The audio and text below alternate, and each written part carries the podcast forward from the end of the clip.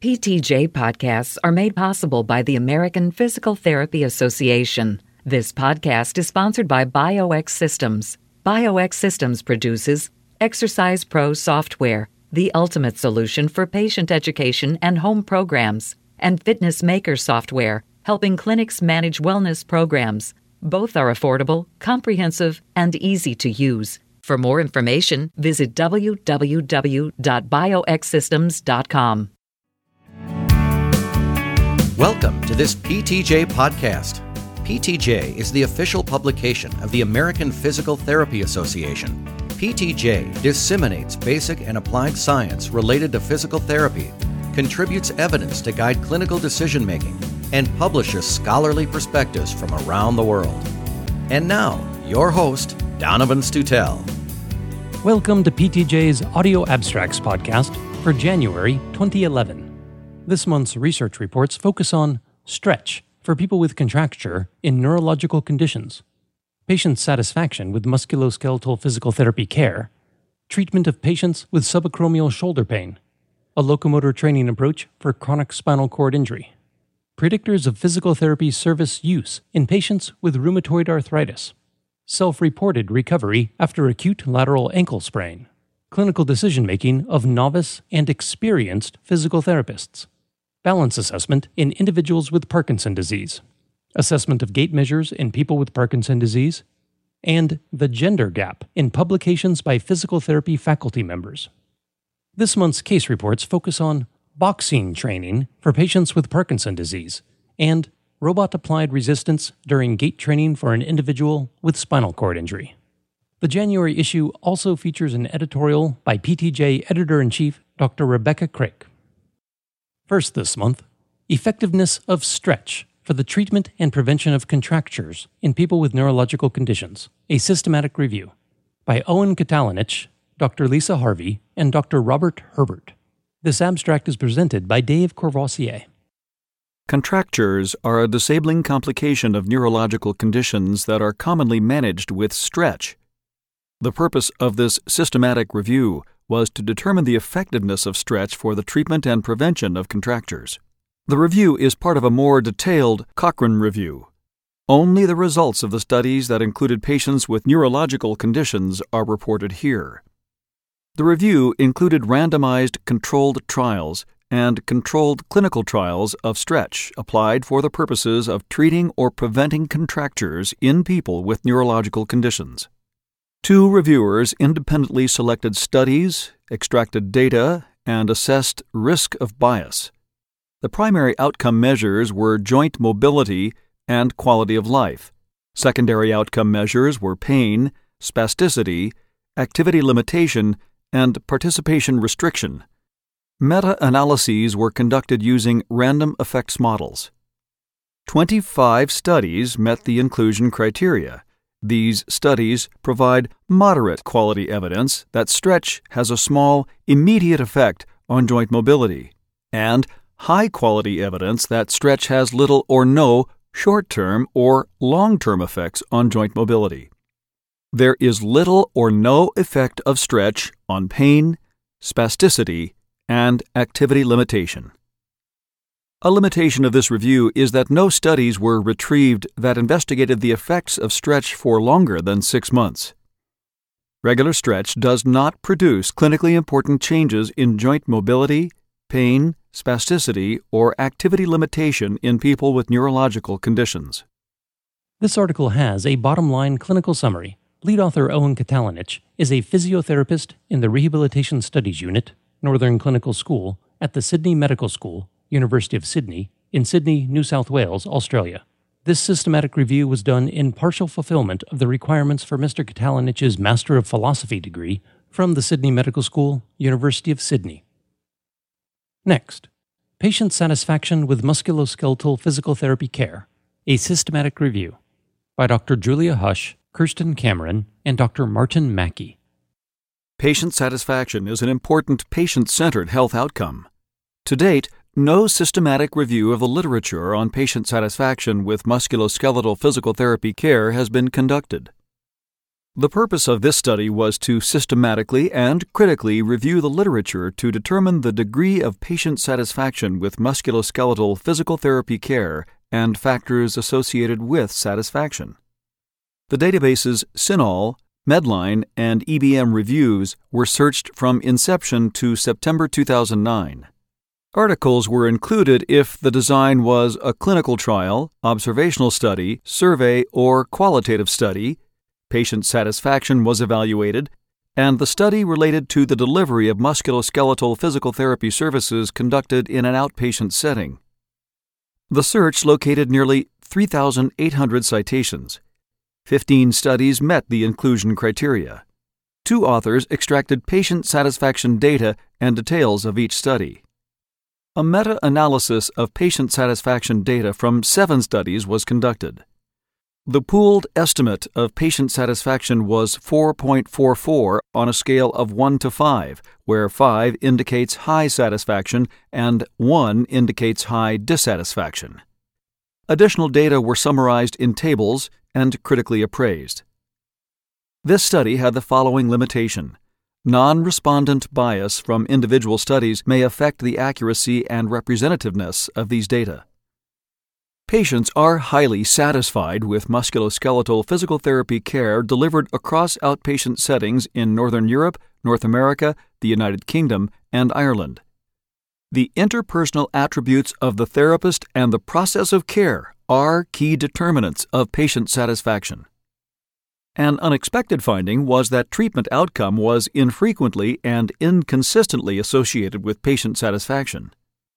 Physical therapists can enhance the quality of patient centered care by understanding and optimizing these determinants of patient satisfaction. This article has a bottom line clinical summary. Lead author Dr. Julia Hush is Senior Lecturer, Discipline of Physiotherapy in the Faculty of Health Sciences at the University of Sydney in Lidcombe, New South Wales, Australia. Next, supervised exercises compared with radial extracorporeal shockwave therapy for subacromial shoulder pain. One year results of a single blind randomized controlled trial. By Kaia Engebretsen, Dr. Margreth Grotle, Dr. Eric Bautz Holter, Dr. Ole Marius Ekeberg, Dr. Niels Gunnar Juel, and Dr. Jens Ivar Brox. Evidence from a recent randomized controlled trial indicated that supervised exercises were more effective than radial extracorporeal shockwave therapy for the treatment of subacromial shoulder pain in the short to medium term. Little knowledge exists about the long term results of radial extracorporeal shockwave therapy for subacromial pain. The aim of this single blind, randomized controlled trial was to evaluate the results of radial extracorporeal shockwave therapy and supervised exercises provided to patients with subacromial shoulder pain after one year. The study was conducted in the outpatient clinic of the Physical Medicine and Rehabilitation Department at Oslo University Hospital, Ullevål, Norway. 104 patients with subacromial shoulder pain lasting at least three months participated. Patients were randomly assigned to either a radial extracorporeal shockwave therapy group or a supervised exercise group. Each group consisted of 52 patients. The radial extracorporeal shockwave therapy intervention consisted of one session weekly for four to six weeks the supervised exercise intervention consisted of two 45 minute sessions per week for up to 12 weeks. After one year, an intention to treat analysis showed no significant differences between the two groups for the primary outcome measure, the Shoulder Pain and Disability Index, or for pain, function, and medication use. 29 participants, or 60% in the supervised exercise group, versus 24 participants, or 52% in the radial extracorporeal shockwave therapy group, were categorized as clinically improved. 38 participants in the supervised exercise group were at work, compared with 30 participants in the radial extracorporeal shockwave therapy group. Fewer patients in the supervised exercise group had received additional treatments between 18 weeks and one year. The lack of a placebo control group, the lack of a cost benefit analysis, and the small sample size were limitations of the study. No significant difference was found between the supervised exercise and the radial extracorporeal shockwave therapy groups at the one year follow up. More participants in the supervised exercise group had returned to work. This article has a bottom line clinical summary. Lead author Kaia Engebretsen is research fellow and a PhD student in the Department of Physical Medicine and Rehabilitation at the Oslo University Hospital, Ullevål, in Oslo, Norway.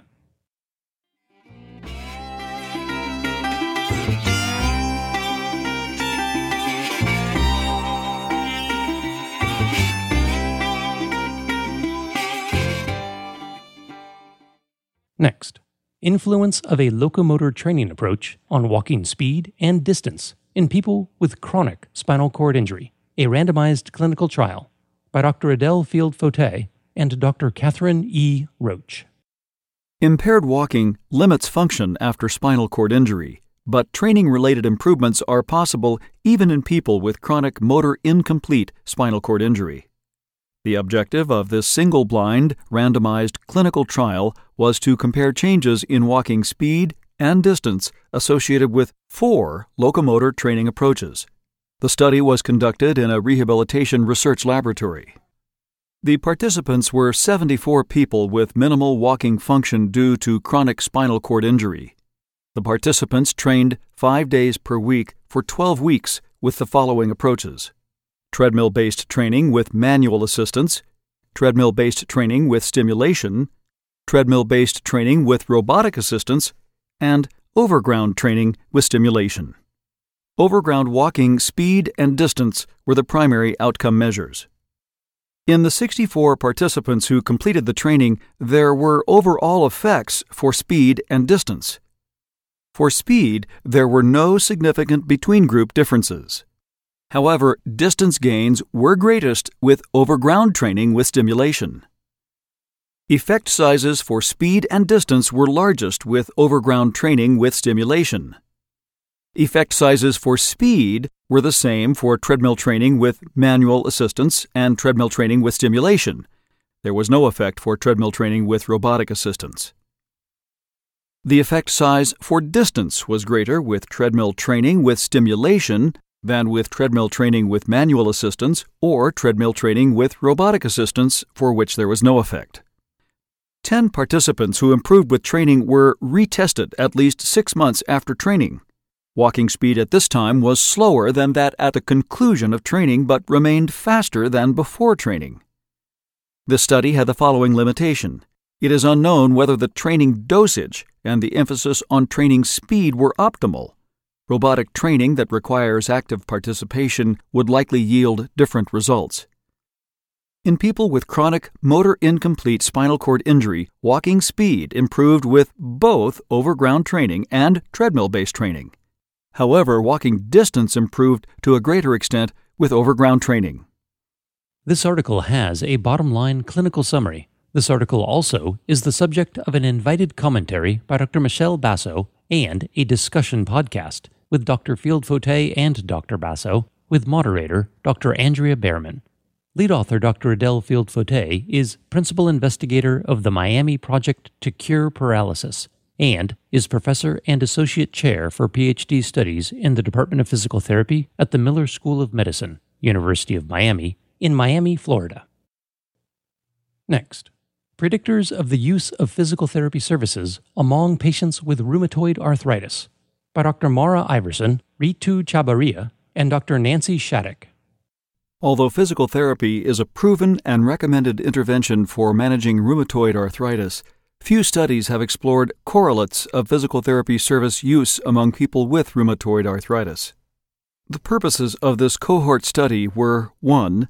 To describe physical therapy use among people with rheumatoid arthritis, and 2 to identify biopsychosocial factors associated with physical therapy use. It was expected that use of physical therapy services would be lower than previously reported, considering recent medical advancements, and that including contextual factors may lead to identification of new factors associated with physical therapy use. Of 1,032 patients prospectively recruited from a large hospital registry, 772 completed baseline and laboratory assessments received a physical examination and completed a one year follow up survey regarding physical therapy service use. Measures included demographics, disease duration, rheumatoid arthritis medications, self efficacy, social support, function, and disease activity. Self reported use of physical therapy was assessed at the one year follow up. A staged regression approach based on a theoretical model was used to select and enter variables into the regression to develop a parsimonious set of predictors. The patients were well educated and had modestly high incomes, and most had health insurance. Approximately 15.3% of the patients used physical therapy services during the designated follow up period. Using multivariable modeling, the most significant predictors of physical therapy service use were moderate to high disease activity, less than a college education, greater social networks, and being on disability. The limitations of this study were use of a convenience sample and the potential for misclassification of physical therapy service use. Patients with less than college education were less likely to receive physical therapy services. Those with more active disease, those who were on disability, and those who had greater social networks were more likely to receive physical therapy services. Lead author Dr. Maura Iversen is professor and chair of the Department of Physical Therapy at Bouvé College of Health Sciences, Northeastern University, and is assistant professor of medicine in the section of clinical sciences in the Division of Rheumatology at Brigham and Women's Hospital, Harvard Medical School, both in Boston, Massachusetts. Next, explanatory variables for adult patients' self reported recovery after acute lateral ankle sprain by Rogier van Rijn Sten Willemsen, Dr. Ariane Verhagen, Dr. Bart Koes, and Dr. Sita Bierma-Zeinstra. Longitudinal research on musculoskeletal disorders often makes use of a single measure of recovery, despite the large variation in reported recovery that exists. Patients with an acute ankle sprain often experience no pain or functional disability following treatment, yet report not being fully recovered, or vice versa. The purpose of this study was to find explanatory variables for reporting recovery by analyzing the extent to which different outcomes, such as pain intensity, were associated with recovery and how baseline scores of different variables influence this association in adult patients after acute lateral ankle sprain. This was a cohort study based on data collected in a randomized controlled trial. 102 patients who incurred an acute ankle sprain were included recovery, pain intensity, giving way of the ankle, and ankle function score were assessed during the randomized controlled trial at baseline and at 4 weeks, 8 weeks, 3 months, and 12 months post injury. Mean differences were calculated between baseline and follow up. Associations were calculated using linear mixed models, and the influence of baseline scores on these associations was determined using linear regression with interaction. At four weeks, eight weeks, and three months, associations were found between recovery and the mean differences of pain during running on flat and rough surfaces. At eight weeks and three months, Associations were found between recovery and the mean difference of giving way of the ankle during walking on a rough surface. This study used data collected from a randomized controlled trial. Therefore, the study was limited to the outcomes measured in that trial, and some explanatory factors easily could have been missed. This study is the first to identify explanatory variables for reporting recovery in adults after ankle sprain. Pain intensity and giving way of the ankle measured during high ankle load activities make it easier to measure recovery and to generalize recovery in this population. Pain intensity and giving way of the ankle should be the primary outcome measures of interest. This study indicates the huge need to reach consensus about primary outcome measures for research in patients sustaining ankle sprains. This article has a bottom line clinical summary. This article also is the subject of an invited commentary by Dr. Julia Hush. Lead author Rogier van Rijn is a PhD student in the Department of General Practice at Erasmus MC University Medical Center, in Rotterdam, the Netherlands.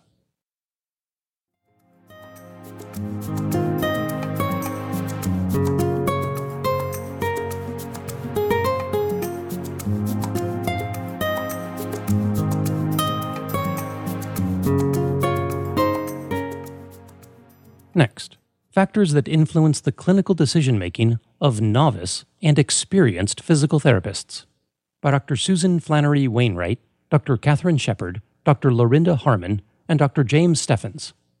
The depth and breadth of prior experience informs clinical decision making in novice and experienced physical therapist clinicians.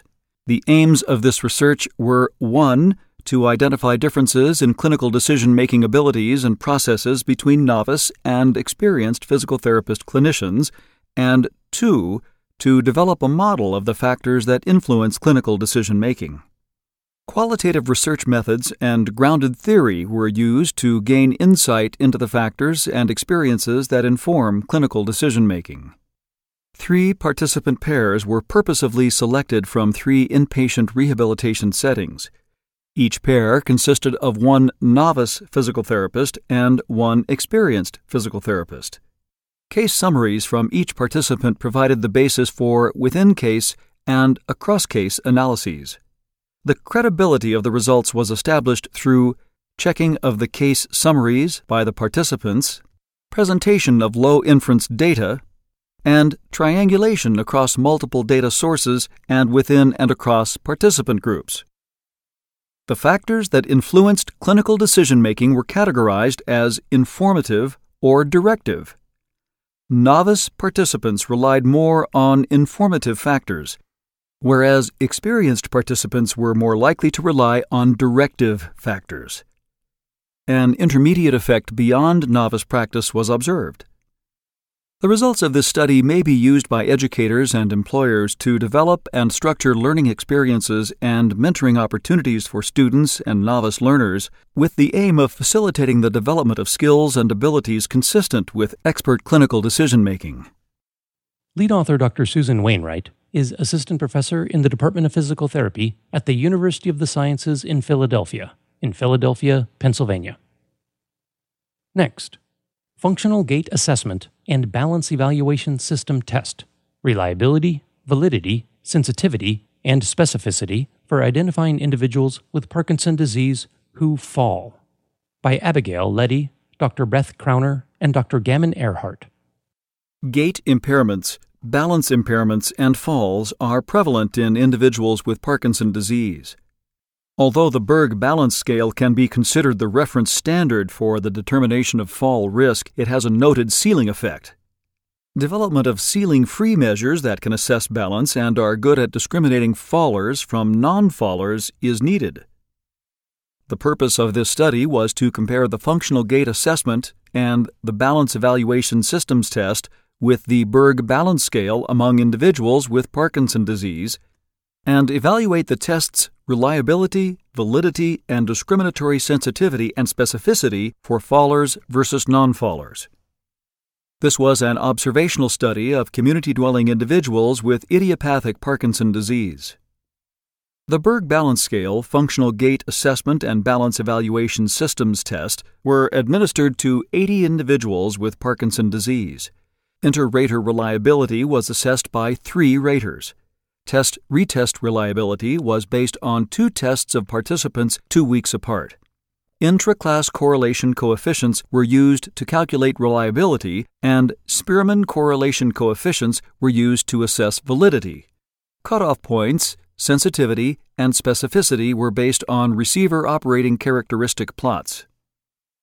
Test retest reliability was 0.80 for the Berg Balance Scale, 0.91 for the Functional Gait Assessment, and 0.88 for the Balance Evaluation Systems Test.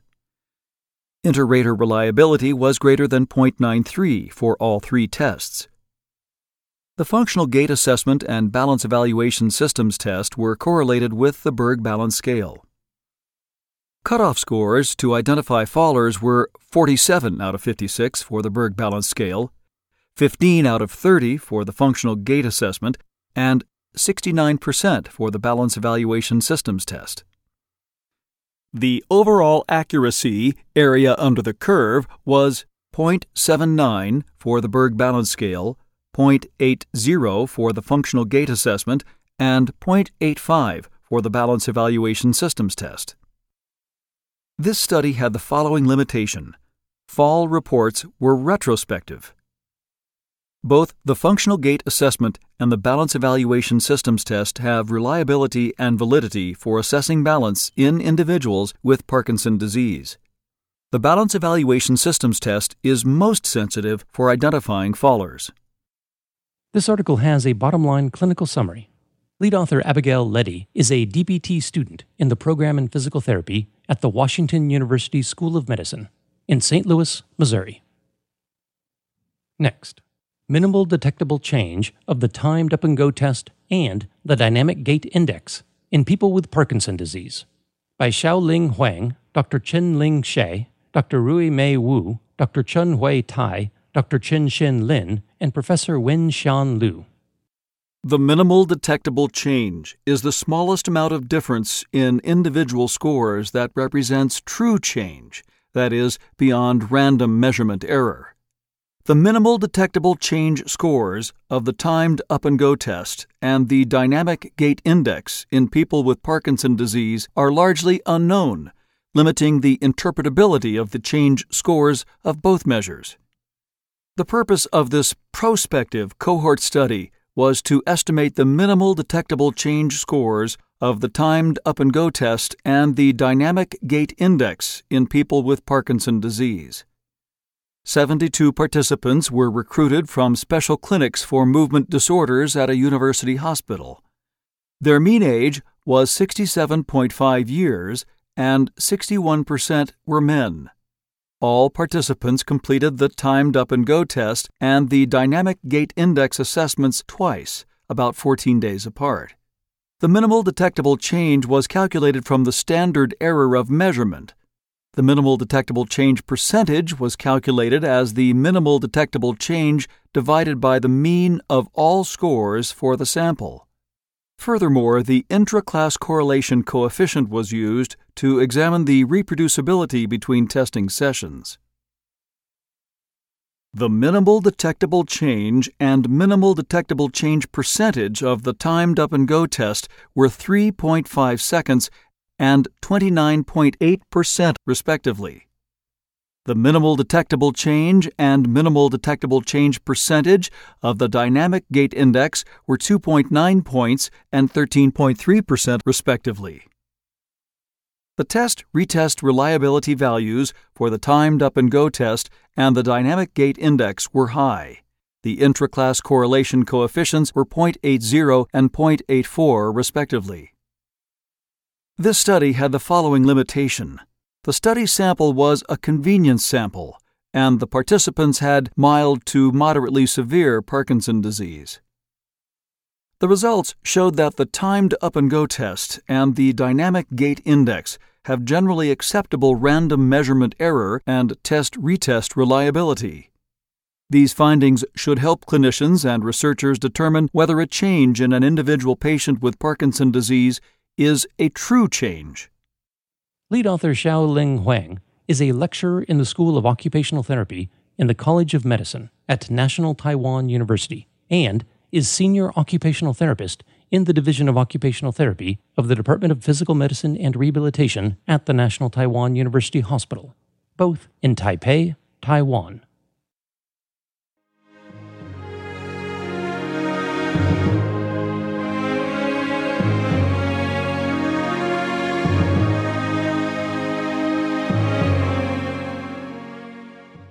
Next, the Gender Gap in Peer Reviewed Publications by Physical Therapy Faculty Members A Productivity Puzzle by Dr. Regina Kaufman and Dr. Julia Chevan.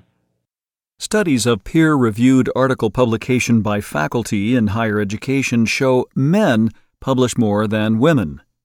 Part of the difference in publishing appears to be attributable directly to gender. Gender differences in publishing productivity have not been explored in physical therapy.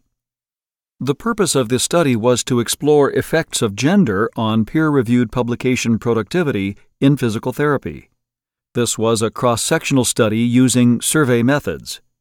A survey was administered to a random sample of 881 physical therapy faculty members, and 459 responses were used for analysis. Men were more likely than women to be married, have children, hold a PhD degree, be tenured or on a tenure track, and hold the position of department chair. There was a significant difference in peer reviewed publication rates between male and female respondents. Negative binomial regression models revealed that female gender was a negative predictor of peer reviewed publication, accounting for between 0.51 and 0.58 fewer articles per year for women than for men over the course of a career. Reasons for the gender differences are not clear. The study has the following limitation factors such as grant funding, laboratory resources, nature of collaborative relationships, values for different elements of the teaching research service triad, and ability to negotiate the academic culture were not captured by the model. The gender gap in peer reviewed publishing productivity may have implications for individuals and the profession of physical therapy and should be subject to further exploration. Lead author Dr. Regina Kaufman is Associate Professor in the Department of Physical Therapy at Springfield College in Springfield, Massachusetts. Next, boxing training for patients with Parkinson disease, a case series by Dr. Stephanie Combs, Dr. M. Dyer Diehl, Dr. William Staples, Dr. Lindsay Conn, Dr. Kendra Davis, Dr. Nicole Lewis, and Dr. Katie Schaneman. A non traditional form of exercise recently applied for patients with Parkinson disease is boxing training. The primary purpose of this case series is to describe the effects of disease severity and duration of boxing training on changes in balance, mobility, and quality of life for patients with mild or moderate to severe Parkinson disease. The feasibility and safety of the boxing training program also were assessed. Six patients with idiopathic Parkinson disease attended 24 to 36 boxing training sessions for 12 weeks, with the option of continuing the training for an additional 24 weeks. A seventh patient attended sessions for only four weeks. The 90 minute sessions included boxing drills and traditional stretching, strengthening, and endurance exercises. Outcomes were tested at the baseline and after 12 weeks, 24 weeks, and 36 weeks of boxing sessions. The outcome measures were the functional reach test, the Berg balance scale, the activities specific balance confidence scale, the timed up and go test, the six minute walk test, gait speed, cadence, stride length, step width, the activities of daily living and motor examination subscales of the Unified Parkinson Disease Rating Scale, and the Parkinson Disease Quality of Life Scale. Six patients completed all phases of the case series, showed improvements on at least five of the 12 outcome measures over the baseline at the 12 week test, and showed continued improvements at the 24 and 36 week tests. Patients with mild Parkinson disease typically showed improvements earlier than those with moderate to severe Parkinson disease. Despite the progressive nature of Parkinson disease, the patients in this case series showed short term and long term improvements in balance, gait, activities of daily living, and quality of life after the boxing training program. A longer duration of training was necessary for patients with moderate to severe Parkinson disease to show maximal training outcomes. The boxing training program was feasible and safe for these patients with Parkinson disease. A video providing an overview of the Rock Steady Boxing Training Program accompanies this article online. Lead author Dr. Stephanie Combs is assistant professor in the Krannert School of Physical Therapy at the University of Indianapolis in Indianapolis, Indiana. Last this month, using robotic applied resistance to augment bodyweight supported treadmill training in an individual with incomplete spinal cord injury by Dr. Tania Lam, Katherine Pauhl, Dr. Andrei Krassioukov, and Dr. Janice Eng. The efficacy of task specific gait training for people with spinal cord injury is premised on evidence that the provision of gait related afferent feedback is key for the recovery of stepping movements. Recent findings have shown that sensory feedback from flexor muscle afferents can facilitate flexor muscle activity during the swing phase of walking. This case report was undertaken to determine the feasibility of using robot applied forces to resist leg movements during body weight supported treadmill training and to measure its effect on gait and other health related outcomes. The patient described in this case report was a 43 year old man with a T11 incomplete chronic spinal cord injury. He underwent 36 sessions of body weight supported treadmill training using a robotic gait orthosis to provide forces that resist hip and knee flexion. Tolerance to the training program was monitored using the Borg CR10 scale and heart rate and blood pressure changes during each training session. The following outcome measures were completed 10 meter walk test, 6 minute walk test, modified Emory functional ambulation profile, activity specific balance confidence scale, and Canadian occupational performance measure. The kinematic parameters of gait, lower extremity muscle strength, lower limb girth, and tolerance to orthostatic stress were measured before and after the training program. The patient could tolerate the training, overground walking speed, endurance, and performance on all subtasks of the modified Emory functional ambulation profile improved and were accompanied by increased lower limb joint flexion and toe clearance during gait. The patient's ambulatory self confidence and self perceived performance in walking also improved. These findings suggest that this new approach to body weight supported treadmill training is a feasible and potentially effective therapy for improving skilled overground walking performance. Lead author Dr. Tania Lam is assistant professor in the Human Locomotion Laboratory in the School of Human Kinetics at the University of British Columbia and is affiliated with the International Collaboration on Repair Discoveries, Blusson Spinal Cord Center, both in Vancouver, British Columbia, Canada. Thanks for listening. This has been a production of Science Audio, online at www.scienceaudio.net. We always appreciate your feedback. You can email ptj at scienceaudio.net or leave a voicemail at 626 593 7825.